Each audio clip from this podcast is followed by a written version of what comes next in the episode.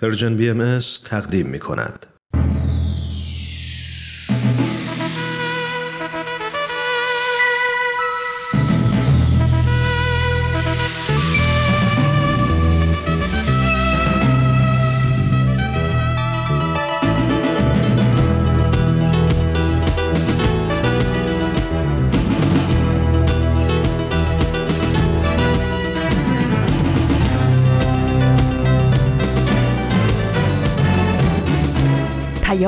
دوست. برنامه ای برای تفاهم و پیوند دلها.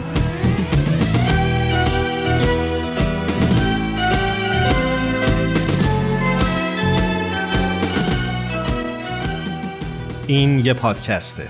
پادکست هفت.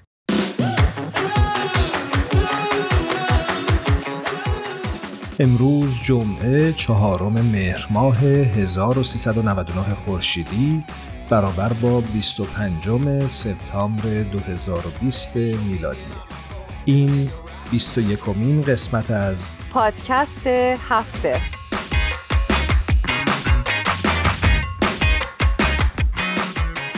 خیلی خیلی خوش اومدید به برنامه خودتون به پادکست هفت برنامه که هر جمعه از طریق رسانه Persian BM برای شما پخش میشه و امیدواریم که در طول این هفته هایی که گذشته شنونده ما بوده باشید.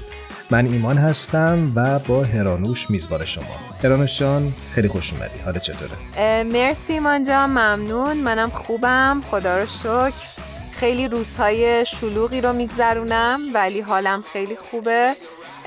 و دوست دارم اینجا با شنونده های خوبمون صحبت بکنم. خیلی خیلی خوشحالم از اینکه دوباره این فرصت رو پیدا کردم که بتونم باتون صحبت بکنم. امیدوارم هر جا که هستید خوب و خوش و سلامت باشید.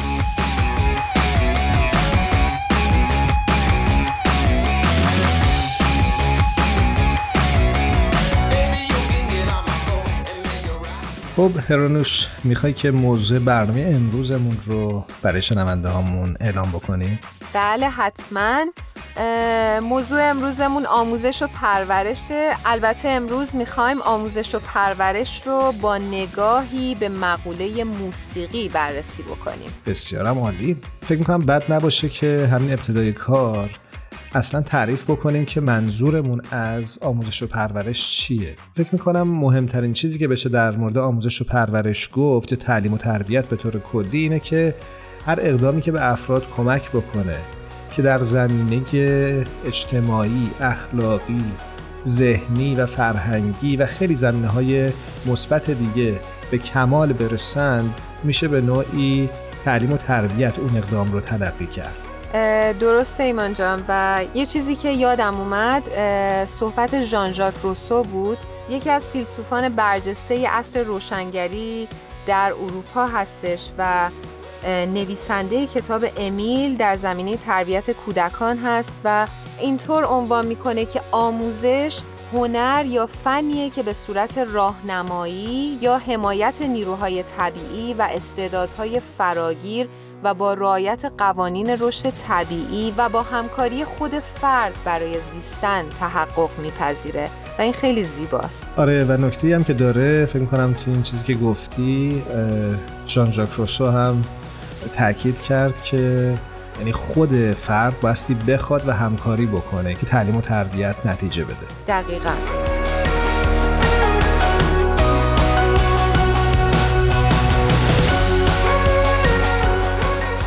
این خیلی جالبه چون جامعه شناسان یک تعریف خیلی زیبایی از آموزش و پرورش رو ارائه کردن و اون هم اینه که آموزش و پرورش رو با اجتماعی شدن مترادف می‌دونن. و چه جالب. آره خیلی جالبه و اونو در واقع یه نهادی در نظر گرفتن که مثل تمام نهادهای اجتماعی می‌تونه مورد تحلیل علمی قرار بگیره. و نکته جالب دیگهش اینه که انتقال فرهنگ و جامعه پذیری رو برای حفظ نظام اجتماعی جامعه در واقع ممکن می‌کنه. درسته. و باعث میشه که تجربه زیستن ما و اون چیزی که از دنیا آموختیم رو بتونیم به نسل های بعد از خودمون انتقال بدیم. بله کاملا. بسیار خوب. فکر می‌کنم این بحث رو حتما پی می‌گیریم توی طول برنامه. اما اینجا جا داره که بریم سراغ آزین ایقانی عزیز و باهاش همراه بشیم روی خط تلفن و بعد ادامه بحث رو پی خواهیم گرفت. بله بریم بازین جون صحبت کنیم. آزین ایقانی عزیز رو روی خط داریم. بسیار خوش آمد میگیم. مرسی آزین جون. از اینکه به برنامه خودت اومدی. ممنونم هرنوش عزیزم و ایمان عزیز. امیدوارم که حالتون خیلی خوب باشه و منم دوباره خوشحالم که با شما هستم. متشکر منم به درود میگم آزین جان. مرسی که باز هم مثل هر هفته با ما همراه شدی. ممنون عزیز خب امروز برامون چه مطلبی را آماده کردی؟ ایمان جان امروز مطلبی دارم براتون که عنوانش هست ترویج خودکفایی تشویق به تولید غذا در سطح محلی توسط مؤسسه فوندایک آزین جون من یه چیزایی در مورد FUNDAEC می‌دونم ولی نه به طور دقیق. ممکنه برامون توضیح بدی این عنوان FUNDAEC که گفتی چیه؟ حتما برانشان FUNDAEC سازمانی الهام گرفته از آموزه های آیین بهایی در کلمبیا هستش. این بنیاد در سال 1974 در کلمبیا تأسیس شده و بیشتر از چهل ساله که تلاش های خودش رو وقف توسعه توانمندی مردم کرده به امید اینکه بتونه در موفقیت های اجتماعیش سهیم باشه. بسیار خوب. چه جالب. البته این سازمان در جدیدترین اقدام خودش که از چندین دهه تجربه و تحقیق در زمینه تولید غذا بهره گرفته. تا با برگزاری کارگاه های آنلاین در زمینه آموزش جنبه های مختلف کشاورزی از جمله انتخاب بذر، سلامت خاک، مدیریت آفت و بیماری و برداشت محصول باشه به مردم کمک می‌کنه. خیلی عالی. چه اقدام جالبی. خب شما عنوان کردید که توی کلمبیا دارن کمک می‌کنن به تولید غذا در سطح محلی درست میگم؟ بله همینطوره. و منظورم این بودش که در واقع به خاطر مسائلی که الان پیش اومده و کمبودهایی که هستش با توجه به این وضعیت کمبود غذا تولید غذا یکی از عناصر در واقع محوری برنامه های آموزشی این طرح هست که در آغاز این بیماری عالمگیر تبدیل به یه مسئله محوری شده بوده. از ماه مارس فوندایک بر چهار حوزه وسیع در حمایت از ابتکاراتی که با هدف خودکفایی غذایی صورت می‌گیره تمرکز کرده و این چهار هیته عبارت از ایجاد باغچه های خانگی کشت و زراعت در زمین های کشاورزی بزرگتر فراوری غذایی و همچنین توزیع و تجارت سازی شما توی صحبتاتون گفتید که این مؤسسه با الهام از آموزه های بهایی تأسیس شده. می‌خواستم ببینم که ارتباطش با آموزه های بهایی چی هست و چطور از اینها در کارهاش استفاده می‌کنه. اجازه بدین در توضیح این مطلب نقل قولی بکنم از خانم لسلی استوارت مدیر اجرایی FUNDAEC. خانم استوارت توصیف می‌کنه که چگونه رویکرد FUNDAEC به توسعه از اصول آیین بهایی از جمله هماهنگی علم و دین یگانگی نوع بشر و خدمت خالصانه به اجتماع الهام گرفته شده. ایشون میگن ما در تلاش هایمون برای کمک به پیشرفت اجتماع در ابعاد مادی و معنوی اون باور داریم که میون علم و دین باید گفتگویی وجود داشته باشه. کشاورزی نقش حیاتی رو در ساخت تمدن ایفا می‌کنه و برای فرایندهای جامعه اهمیت بسیاری داره و باید از بینش هایی که در علم و دین هر دو وجود داره بهره بگیره. با این حال مادهگرایی که توسعه نظام های کشاورزی رو تا حالا جهت داده قادر به ایجاد رفاه برای همه مردم نبوده و مسئله غذا در حال تبدیل شدن به محور این گفتگو هستش که چگونه اصول معنوی می‌تونه به شیوه درک ما از توسعه و تولید غذا کمک کنه. برای مثال ما باید اطمینان حاصل کنیم که شیوه های کشاورزی مبتنی بر انصاف و همکاری باشه و تلاش ها در این زمینه با تواضع و احترام نسبت به زمین و محیط زیست صورت بگیره. بسیار عالی. خب ممنونیم ازت آزین ایقانی که این هفته برای ما مطلب خیلی جالبی رو آورده بودی و تهیه کرده بودی. امیدواریم تا هفته آینده خوب و خوش باشی. منم ممنونم از اینکه به من این فرصت رو دوباره دادید. مطلب تازه ای رو براتون بیان کنم. سپاس گذارم از اینجا من هم ازت تشکر می‌کنم. تا دفعه آینده خدا نگهدار. خدا نگهدار.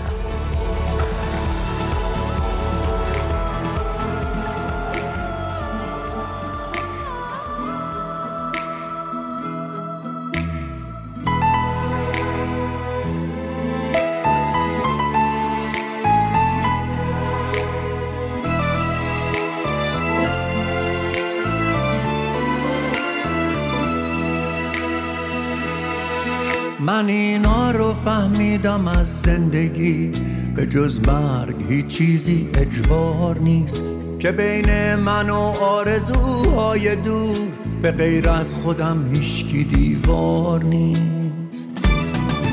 من اینا رو فهمیدم از زندگی. که با سرنوشت میشه جنگید و بود که جنگیدن و باختن بهتره از این که نشست و فقط قصه خود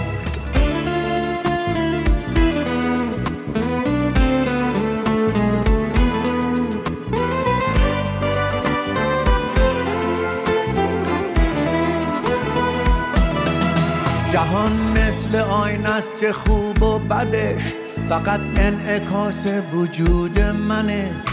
تن و روح هر آدمی رو زمین. یه تیکه از این تار بود منه.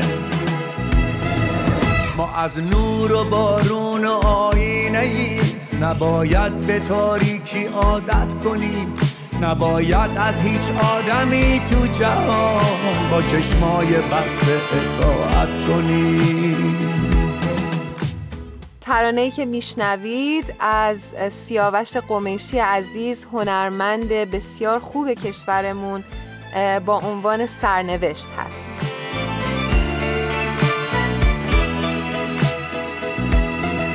من اینا رو فهمیدم از زندگی به جز مرگ هیچ چیزی اجبار نیست که بین من و آرزوهای دور به غیر از خودم هیچکی دیوار نیست.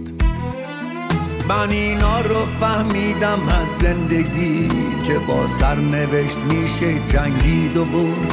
که جنگیدن و باختن بهتره از اینکه نشست و فقط قصه خورد.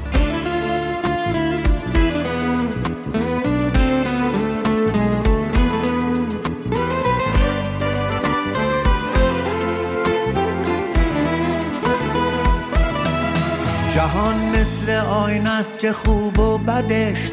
فقط انعکاس وجود منه. تن و روح هر آدمی رو زمین. تیکه از این طور بود منه. ما از نور و بارون و آینه ای. نباید به تاریکی عادت کنیم نباید از هیچ آدمی تو جهان با چشمای بسته اطاعت کنیم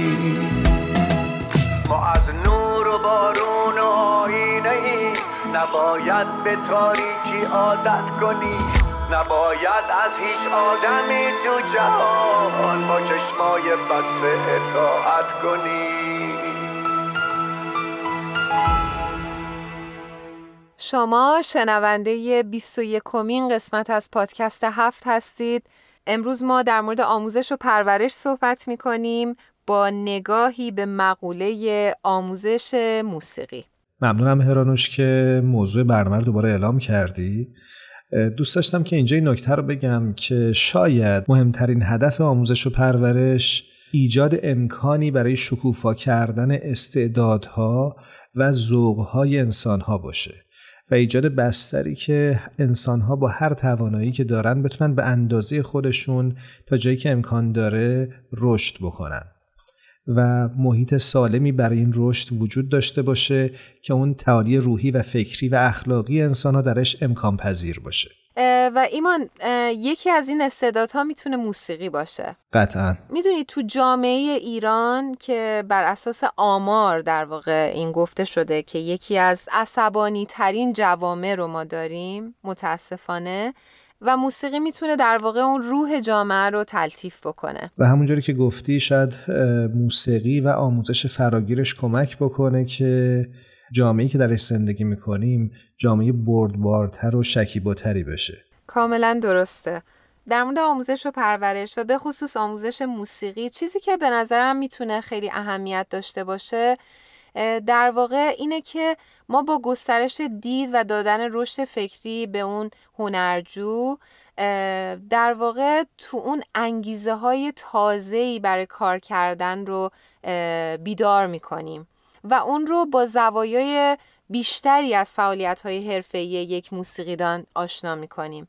و موضوعاتی مثل مثل فلسفه، زیبایی شناسی، روانشناسی آموزش و چیزای دیگه ای تو این سیستم می‌تونیم اونها رو ببریم به اون دنیا و اون دنیا رو براشون زیباتر بکنیم. بسیار عالی. خب اگه موافقی بریم سراغ مهمان برنامه امروزمون خانم ژینوس یگان که قرار هست باشون در همین ارتباط بیشتر صحبت بکنیم بله بریم با ژینوس یگان عزیز صحبت کنیم.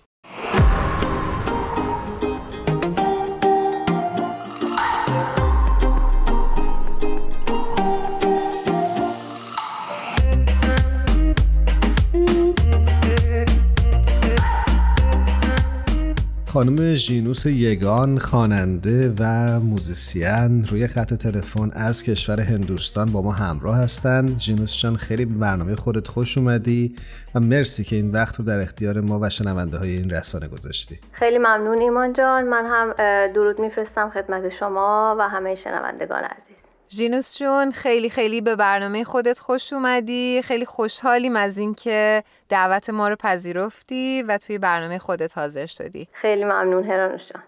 ژینوس چون ما امروز برنامهمون هول آموزش و پرورش مخصوصا نگاهمون این دفعه به آموزش موسیقی هستش. و شما که شانس این رو داشتین که هم در ایران و هم در کشورهای دیگه آموزش ببینید و موسیقی رو کار بکنید. دوست داشتیم بدونیم که تفاوت آموزش موسیقی در ایران و در سایر کشورها چجوری بوده؟ بله سوال خوبیه. خب البته می‌دونید تفاوت زیاد هست. با اینکه مثلا پتانسیل و استعدادهای خیلی زیاد و خیلی ارزشمندی ما در ایران داریم در کشور خودمون داریم. ولی متاسفانه هیچ وقت یک سیستم آکادمیک منظم برای اینکه این استعدادات رو بیرون بیارن و به ظهور برسونن و بقیه بتونن ببینن و شنیده بشن نداشتیم. مهمترین تفاوت توی همین قضیه سیستماتیک بودن و آکادمیک بودن این قضیه هست. که مثلا فرض کنید که یک دانشجویی یا یک هنرجویی وارد مثلا کنسرواتوار موسیقی یا مدرسه موسیقی میشه و در یک سطح یا یک لولی هست بعد این سیستم و این در کل سیستم یعنی معلم ها تمام استادان و خود اون مجموعه این رو از یک حالا فرض کنید یه نقطه ای مثلا یک این رو میرسونن در پایان چهار سال یا مثلا 6 سال یا هر چیزی به شماره مثلا 20 یعنی می‌دونید همه چیز با هم دست در دست هم داده که یک فرد رو جلو ببره توی یک سیستمی. درسته. بله. وقتی که شما فرض کنید یه سیستم ارزیابی هست مثلا شما هر چی که هستید ارزیابی می‌کنید خودتون رو ارزیابی میشید و مثلا کامنت های یا مثلا پیام های سازنده دریافت می‌کنید که می‌دونید مثلا نقاط ضعفتون چیه نقاط قدرتتون چیه و رو چیا بیشتر باید کار کنید؟ رو چیا باید متمرکز بشید؟ حالا یه ایده ای دارید که بعد مرحله بعدی چی کار باید بکنم؟ یعنی چجوری باید جلو برم؟ چطوری باید پیشرفت بکنم؟ این خیلی مهم هست. یعنی خیلی سازنده است توی پیشرفت هنرجوها یا کلا به طور کلی هر نوع کسب علم و دانش یا هنر یا هر چیزی که فکر بکنید. وقتی که آدم ارزیابی میشه یک آگاهی نسبت به خودش پیدا می‌کنه. که مثلا من الان در چه وضعیتی هستم یا چه کار باید بکنم که این قضیه بهتر بشه. یکی این مسئله هست که توی سیستم های آموزشی همیشه هست که سیستم ارزیابی یا یه سیستمی که مثلا علاوه بر امتحان که مثلا توی فرض کنین کنسرواتوار یا کالج موسیقی یا هر چیزی که هست مرتب برای هنرجوها دانشجوها امکان ارائه هنرشون هست. ببین ما یاد می‌گیریم مثلا هنر رو یاد می‌گیریم یا مثلا ساز یاد می‌گیریم که بنوازیم یا مثلا بخونیم یا هر چیزی که چی که آخرش برای یعنی اینو اجرا کنیم دیگه بقیه بشنون ببینن لذت ببرن. یعنی این یه تواناییه که یک هنرجو باید به دست بیاره. و خب تو ایران شاید خیلی یعنی اون موقع که من بودم حالا الان شاید یکم عوض شده باشه. ولی فرصتش نبود برای هنرجوها که اون چیزی رو که یاد گرفتن رو ارائه بدن نشون بدن. در نتیجه یه خورده ممکنه انگیزه ها کم بشه یا مثلا هیچ وقت ندونن که چی دارن که نشون بدن به شنونده ها یا به مثلا تماشاچی یا بیننده ها خب این دو تا مسئله خیلی نقش مهمی داشت در پیشرفت هنرجوها دانشجوها. و به علاوه خب خیلی چیزای دیگه مثلا استادها خیلی خیلی مسئول پیشرفت هر هنرجو بودن. یعنی خودشون رو مسئول پیشرفت این دانشجو می‌دیدن. یعنی مثل یک نقاشی که میشینه یه تابلوی نقاشی رو با ظرافت و دقت می‌کشه و مثلا خیلی براش وقت صرف می‌کنه و بعد اونو نشون میده و از دیدنش لذت می‌بره. شما این حالت رو تو تمام استادای که کار می‌کردن توی کنسرواتوار می‌دیدین. یعنی اینا جوری رو ظرافت ها و مثلا لطائف صدای مثلا فرض کنین یه دانشجو یا مثلا حالا سازی که می‌زد یا هر چیزی که داشت یاد می‌گرفت کار می‌کردن و به قدری اینو جدی و با تمام عشق و علاقه کار می‌کردن و در می آوردن این چی میگن این توانایی اون فرد رو بیرون میکشیدن اینطوری. اینطوری میشه گفت. درسته. یعنی اون استاده فکر نمی‌کرد که مثلا باید درسشو بده و بره. نه اینطوری نه تمام زندگی شاید فکر می‌کرد. تمام 24 ساعت روز به این فکر می‌کرد که مثلا برای فلان دانشجو باید چه کار کنم که بهتر بشه یا این مشکلش رفت بشه. درست. عین مثلا یک کسی که داره یه research می‌کنه روی چیزی چجوری مغزش و ذهنش درگیره و البته نتایج خیلی خیلی عالی هم می‌گرفتن. یعنی معمولا کسی که بیرون میومد از اون کنسرواتوار در سطح استانداردهای جهانی خیلی خیلی بالایی بود. یعنی کسی نمی‌شد که دوی حتی متوسط یا مثلا معمولی بیاد بیرون. یعنی خیلی وقتی که استادا میذاشتن خیلی ارزشمند و خیلی دقیق بود. بله. چه مثال زیبایی زدی جینوس جون. مثال نقاشی که زدی خیلی خیلی مثال جالبی بود. آره خودم همیشه این جلو چشمم میومد یعنی وقتی که کنسرت بود و اون استاد میشست نگاه می‌کرد که اون شاگردش بخونه این, این حالت رو قشنگ می‌تونستی از چهرش بخونی که انگار داره به یه اثر هنری خودش نگاه می‌کنه یا میشنوه. چقدر جالب. پس اگه بخوام خیلی خلاصه بگم اون ارتباط یا رابطه استاد و شاگرد یا هنرجو متفاوت بود از اون چیزی که شما در ایران باش برخورد کردید درسته؟ بله بله تا حدی و همین ارتباط تنگاتنگ و ارتباط نزدیک و ارتباط مسئولانه باعث می شد که هنرجو بیشتر رشد بکنه بله دقیقا می‌خواستم ازتون بپرسم که اگه بخواید حالا راهکارهای مختلف رو برای بهبود سیستم آموزشی و شیوه آموزش موسیقی نام ببرید فکر می‌کنید که مهمترین هاش کدوم ها هستن؟ می‌کنم مهمترینش خب همین همین نگاه ماست که ما حالا به, به, نوعی شاید به این باور داریم جز باورهامونه که آدما مثل یک معدنی که توش سنگهای گران قیمت هست. و اون تربیت کارش اینه که این سنگا رو بکشه بیرون در بیاره. چیزی که مهم هست به نظر من اینه که نگاه استاد یا معلم به شاگردش باید اینطوری باشه. یعنی نگاه کنه ببینه که این هنرجوی من چه توانایی داره یا چطوری من می‌تونم اینها رو بکشم بیرون یا نقاط قوتش کجاست که من بیشتر روش تمرکز کنم بیشتر توجه کنم که اینا پررنگتر و بیشتر بشه. من فکر کنم این خیلی مهمه توی قضیه آموزش. یعنی حالا هر آموزشی چه موسیقی چه هر دروس یا هر چیز دیگه یا حتی تربیت. اینه که ما تمرکز کنیم روی نقاط قوت و مثبت یک فرد. و اونها رو پررنگتر ببینیم و مرتبا تشویق کنیم. و از این تشویق می‌بینیم که مثلا این خوبی ها و این مثلا نقاط مثبت بیشتر و بیشتر میشه. درسته. کاملا موافقم با تو. من حالا می‌تونم فکر می‌کنم که این صحبتی که کردی این سوال من رو هم در بر داشت. ولی شاید بتونیم اختصاصا بگی برامون که چطوری میشه انگیزه و شوق رو در هنرجوها بیشتر کرد. راستش که کاری که من تازگی شروع کردم با شاگردام اینجا چون الان توی مدرسه مشغولم و با بچه های مثلا سنین 11 12 13 که خب موسیقی رو به شکل حرفه‌ای هنوز نمی‌بینیم.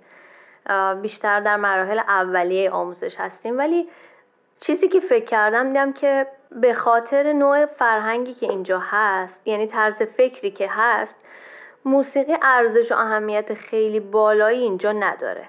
حالا هر جامعه به یه شکلی هست دیگه.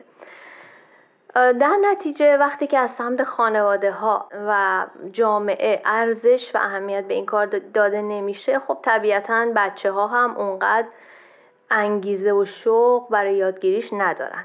چون اصلا ایده ای در موردش ندارن. یعنی نمی‌دونن که خب چی میشه. حالا موزیسین بشیم چی بشه. آخرش می‌خوایم چی کار کنیم؟ اصلا موسیقی چی به چه دردی می‌خوره؟ جز اینکه مثلا حالا داریم تو ماشین یا آهنگی گوش بدیم یا مثلا توی فیلمی یا آهنگی گوش بدیم اینطوری. چیزی که فکر کردم اینه که می‌تونیم سطوح عالی و کمال یک چیزی که می‌خوایم یاد بدیم رو بیشتر نشونه بچه ها بدیم. که اینا ببینن بالاترین و مثلا شاهکارترین آثار هنری چیه؟ چه شکلی اصلا؟ چه رنگ و بویی داره چه جوریه چه حسی در آدم ایجاد می‌کنه. خب وقتی طبیعتا یه چیزی داره یه کمالی هست یعنی بسیار زیباست یا شما زیبایی رو درش می‌بینید. اون کمال رو درش می‌بینید خب این جذب می‌کنه آدم ها رو معمولا. چون آدما طبیعتا تشنه کمال و زیبایی هستن.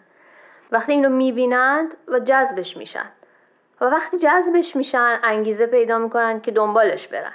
چیزی که من این روزا فکرم رو خیلی مشغول کرده و دارم یعنی سعی می‌کنم که روش کار کنم. یعنی در حد یک ایده است که آوردم به آزمایش بذارم فعلا. حالا هنوز خیلی نتایجش رو نمی‌دونم ولی فکر می‌کنم خوب کار کنه. اینه که سعی می‌کنم برای بچه ها در حدود یک ساعت برای هر کلاسی مثلا یک پریود کلاس موسیقی شنیداری داریم.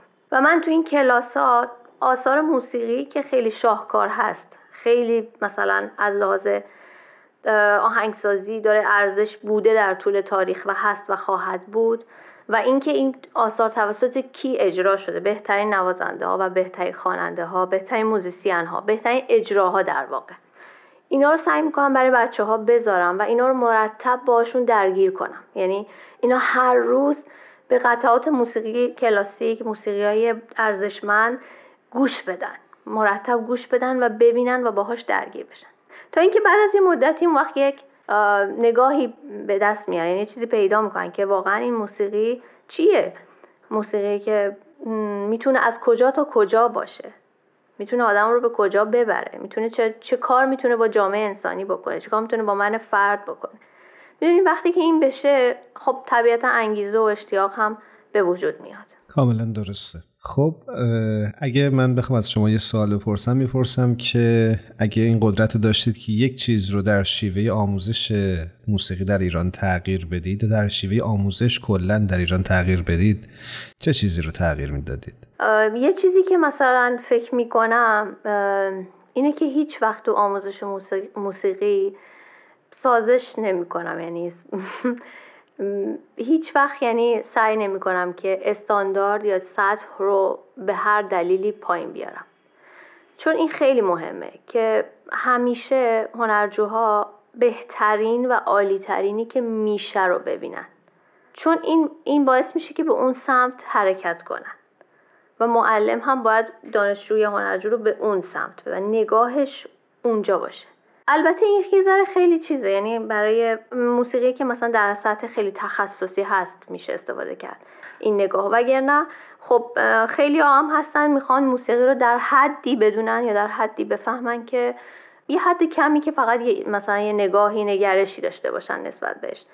حتی در اون مورد هم من فکر می‌کنم که بایستی موسیقی هایی که داره ارزش هنری بالایی هست رو نشون داد. و از این طریق انگیزه درست کرد. و اینکه اگر کسی می‌خواد موسیقی رو یاد بگیره نگاهش همیشه به اوج باید باشه. یعنی نگاهش به بهترین و بالاترین سطحی که می‌تونه برسه باشه. نه تنها در موسیقی و فکر می‌کنم در همه زمینه ها این حرف شما صادقه. فوقلاده متشکرم. سپاسگزارم جینوس جون. خیلی عالی. خواهش می‌کنم. منم ممنونم ازت جینوس یگان عزیز که این همه حرفای خوب زدی و این همه نکات جالب برامون گفتی. خواهش می‌کنم. خیلی ممنون از شما که منو پذیرفتید. متشکرم. جینوس چون این قسمت از برنامه ما اختصاص دادیم به انتخاب شما برای یک ترانه ای که دوست داری تقدیم بکنی به شنونده هامون. دوست دارم که بدونم شما که موزیسین هستین برای ما چه ترانه ای رو دارین؟ خواهش می‌کنم. من چند وقت پیش یک یه آهنگی خودم خوندم. البته شمیم همسرم آهنگش رو ساخت. آهنگسازی از اون هست و تنظیم هم همینطور. من خوندمش. فکر می‌کنم که خوب باشه اینو تقدیم شنونده ها بکنم. آهنگ زندگی. به به. بسیار عالی. بریم پس ترانه زندگی با صدای خانم ژینوس یگان عزیز رو بشنویم. قبلش از شما خداحافظی می‌کنیم ژینوس جان. امیدواریم که هر جا هستید خوب و خوش باشید. خیلی ممنون از شما. متشکرم. مرسی. روز و روزگارت خوش ژینوس جان. مرسی. روز شما بخیر. زندگی موسیقی.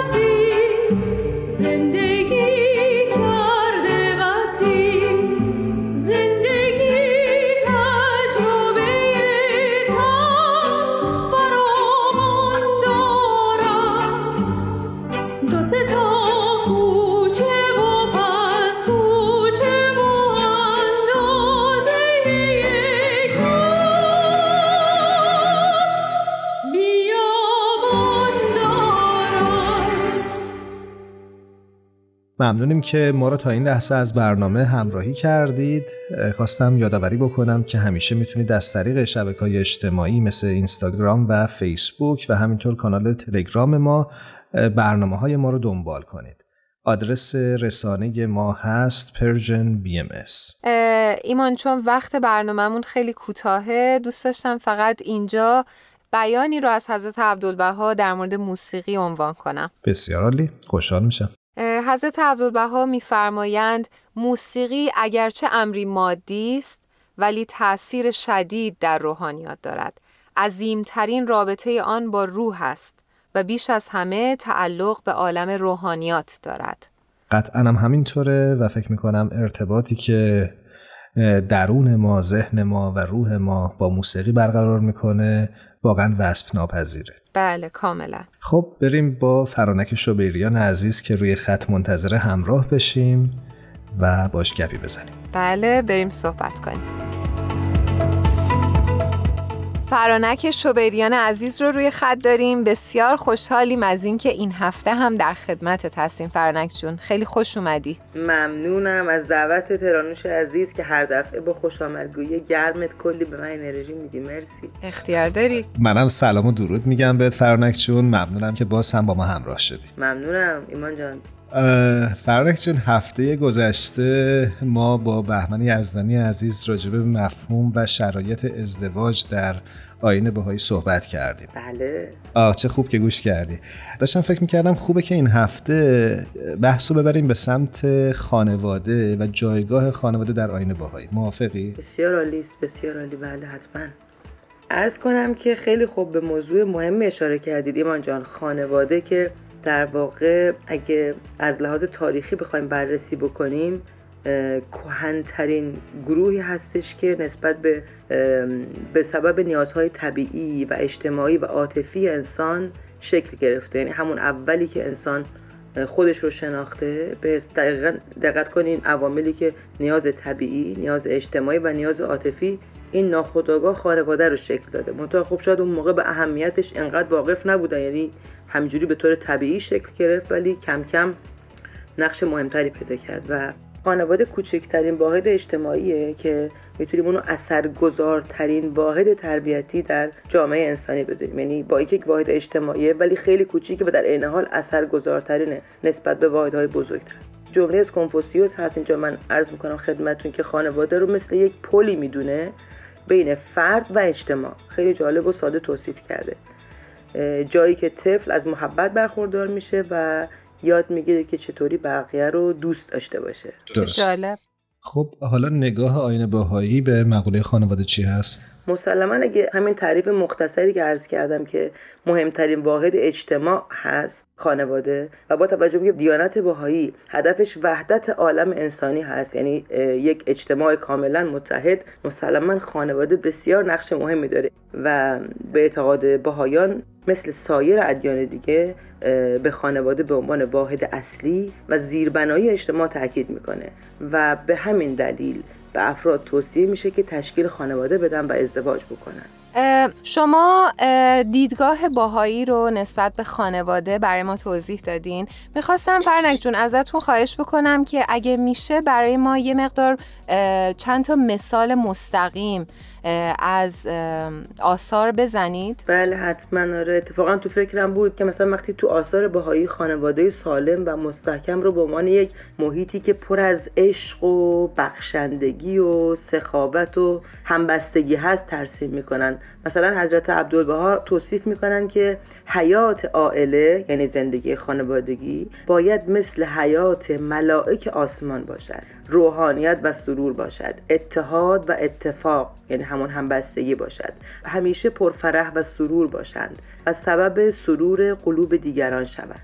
دقیقا. بله چون خیلی تاثیر می‌ذاره روی تک تک اعضایی که در برخورد با اونا هستن می‌تونه تاثیرگذار باشه و ما می‌تونیم شاهد یه جامعه بهتری باشیم. کاملا نکته مهمی رو گفتی. داشتم فکر می‌کردم که خوبه یه مقدار هم صحبت بکنیم راجع به همین تاثیرگذاری خانواده بر جامعه و فرد. دقیقا ادامه بدیم همین بحث رو. اگه جامعه رو ببینیم که مثلا اگر ما تو جامعه تعصب می‌بینیم و یا برعکس اگر تو جامعه محبت می‌بینیم این از کجا میاد؟ از تربیت میاد. اولین جای تربیتی هر انسانی خونه است. آغاز شروع زندگی هر فرد توی خونه در آغوش پدر و مادر اون تربیت شروع میشه. خیلی به روح اون آدما بستگی داره. چقدر سرور قلبی و واقعیه و اینو می‌تونن انتشار بدن و یا برعکس متاسفانه بیعدالتی ها و خشونت و سرکوب کردن محبت و احساسات محبت. خدا اگه تعصب داشتن ناشکیبایی زورگویی اینا همه از کجا میاد؟ از خانواده میاد. درست. کاملا موافقم. دوستان داشتم فکر می‌کردم که جامعه جهانی باهایی چند سال قبل یادمه که یک بیانیه رو راجع به پیشرفت زنان و رابطه مهم اون با تصاوی زن و مرد و با رفاه حقیقی منتشر کردش. و اشاره کرده بودن که این برابری در واقع نه فقط تو زمینه اقتصادی باید اتفاق بیفته بلکه از لحاظ اجتماعی و اخلاقی هم باید اتفاق بیفته. بله هرانوش نکته خیلی مهم اشاره کردی. بخش مهمی از همین سرکوب احساسات و یا خشونت و تسلط و زورگویی از کجا میاد؟ از همین که مثلا بخشی عظیمی از جامعه یعنی زنان که میشن مادرها و خواهرهای به جامعه اینا نادیده گرفته میشن و تو خونه مورد ظلم واقع میشن مورد ستم واقع میشن. خب علاوه بر تاثیرات مخربی که روی این قشر اتفاق میفته در واقع نیمی از جامعه رشد نمی‌کنه و زیر سلطه زور میمونه از اون طرف اون یکی نیمه چی یاد می‌گیره؟ اینکه زورگو باشه خشن باشه تعصب داشته باشه. و خب مسلما این نمیشه اون چیزی که جامعه دنبالشه. یک جامعه متمدن امروزی جامعه هست که هر دو بال این جامعه تربیت بشه. یعنی اگه تشبیه بکنی به یک پرنده جامعه انسانی رو دو بالش که زن و مرد باشن باید مساوی تربیت بشن و حقوق انسانی برابر داشته باشن. همه حقوق انسانی اونها با هم مشترک باید باشه که البته بحث برابری زن و مرد فکر کنم خودش یک مقوله جدایی رو میطلبه. اما چون اینجا در مورد خانواده داریم صحبت می‌کنیم اینجاست که توی خانواده ما می‌تونیم خیلی راحت با توجه به امر مهم تربیت فرزندانی رو بار بیاریم که نسبت به اطرافشون با نهایت انصاف با نهایت عدالت و برابری و محبت با دیگران برخورد می‌کنن. این کی اتفاق میفته وقتی این بچه ها اونو توی خونه و توی خانواده گرفته باشن. سپاسگزارم ازت فرنک عزیز. امیدوارم که شنونده هامون این بحث رو عمیقا پی بگیرن چرا که فکر می‌کنم نیاز امروز و هر روز جامعه انسانی. دقیقا و خیلی بحث عمیقیه و خیلی خوبه که هممون تحقیق کنیم. بیشتر در موردش بخونیم تو اینترنت تو فضاهای دیگه هر جا میشینیم صحبت می‌کنیم. این مورد صحبت و گفتگون باشه با همدیگه هم فکری کنیم چون همه این چیزهای خوب رو می‌دونیم. فقط کافی به هم یادآوری بکنیم و قوت ببخشیم به این بهتر شدن و قویتر شدن بنیان خانواده. مرسی فرنک جون. امیدوارم که هفته های آینده باهات صحبت کنیم. ممنونم عزیزم متشکرم. مرسی از شما. منم ازت خداحافظی می‌کنم. با امید صحبت دوباره. خدا حافظ همگی. خدا نگهدار.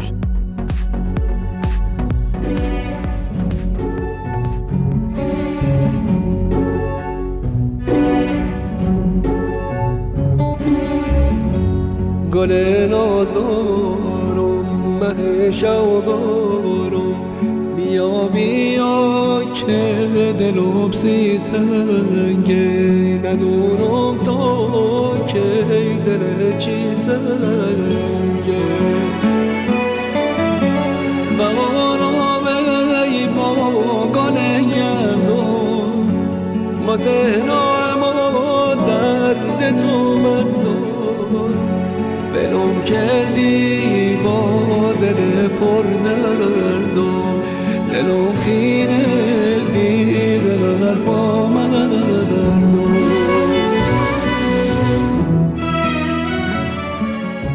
همراهان خوب پادکست هفت خواستم اعلام بکنم که از آغاز ماه اکتبر برابر با دهم مهر ماه اطلاعات پخش 24 ساعته شنیداری رسانه Persian BMS تغییر می‌کنه. بعد از این تاریخ می‌تونید ما رو بر روی ماهواره Hotbird 13C دنبال بکنید با این تنظیماتی که الان میگم. DL frequency 11034 DL polarity vertical transponder 126 symbol rate 27500 و FEC 34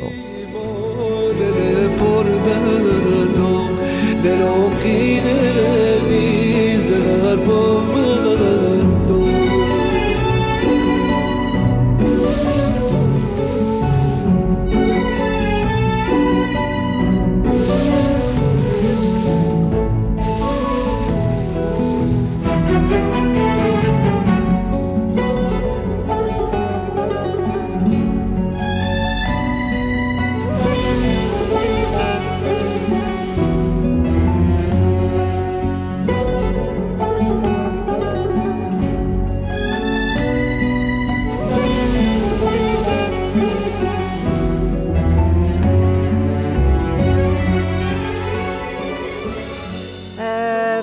انتهای برنامه رسیدیم. جا داره از تهیه کنندگان محترممون تشکر بکنم از الهام، تارا، بدی و میساق عزیز نهایت سپاسگزاری رو داریم. امیدواریم شما هم که با ما در این 21 کمین مجموعه پادکست هفت همراه بودید. از برنامه لذت برده باشید و تونسته باشه قدری از دقدقه های شما رو در خصوص مقوله آموزش و پرورش پاسخ بده. تا یه هفته دیگه و یه برنامه دیگه. هر جا هستید خوب و برقرار باشید. خدا نگهدار.